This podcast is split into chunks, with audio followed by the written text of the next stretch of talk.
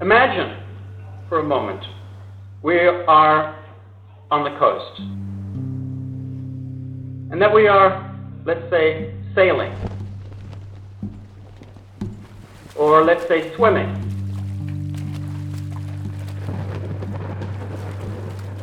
Or, let's say, drowning.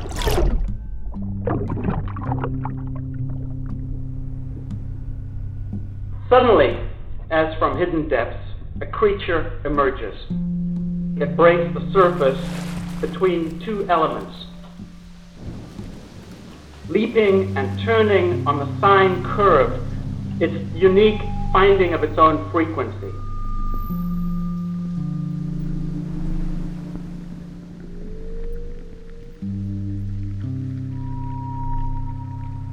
Now, imagine that it leaps not only into your sight, but into the recesses of your mind, into your body, which it does as you take it in. It moves through your blood, changes your life in some sense if you are truly open to it. And it swims there, inside you. Perhaps the way prior portions of our own brain swim below the surface of the cortex. I got up in the night, for the dolphin spoke to me. And the question is, are you open to making that journey? This is from a lecture by the poet and painter Peter Sachs at the University of California, Berkeley in 2007. It's called, You Only Guide Me by Surprise, The Dolphin's Turn.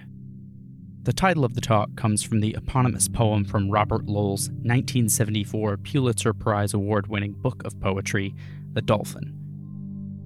In the talk, Sachs outlines how the dolphin becomes a literal vehicle for the metaphoric tenor of the soul, a being that swims the soul way beyond or beneath language or pedagogy into the furthest reaches either of consciousness or of the world as we perceive it. He does this by identifying a device in poetry called the turn, a rhetorical shift, a change in tone or emotion, a point at which the poem pivots, also known as the volta or the fulcrum. But he goes further, identifying what I shall call the dolphin's turn, a transformative veering from one course to another, a way of being carried off track to a new destination, an emblem of the soul or of its transit.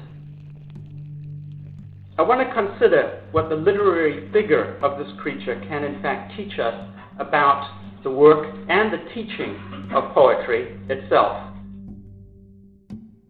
How can one follow the dolphin? How can the turn itself be a moment sustained?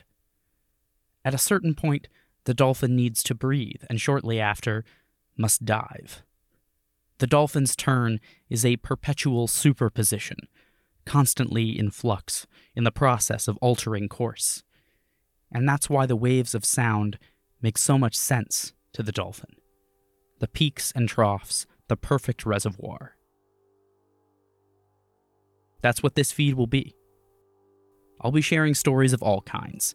Tragic, comedic, soothing, and maddening. Some may be more conventional and others experimental, wherever the dolphin turns me.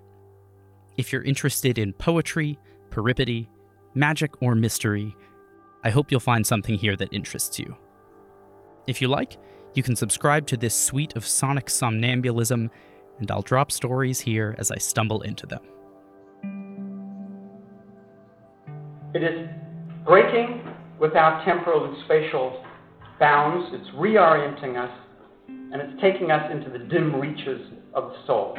Now, this subversive turn, the kind of stubborn withdrawal to other ungovernable domains, to an almost superhuman affirmation, one that carries him well beyond any gulag or nation-state into the trans-historical and transnational current surging from element to creature, from God to human initiate, from ancient Delphinian vessel to the revived outpouring of radiant poetic words.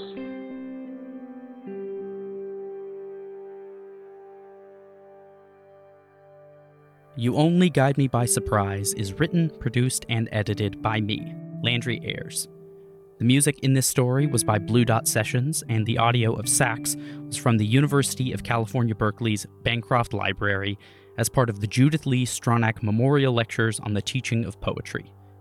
If you want to hear more stories like this, and maybe some that aren't so much like it, you can subscribe to this feed, and I ask please share it with a friend if you do so.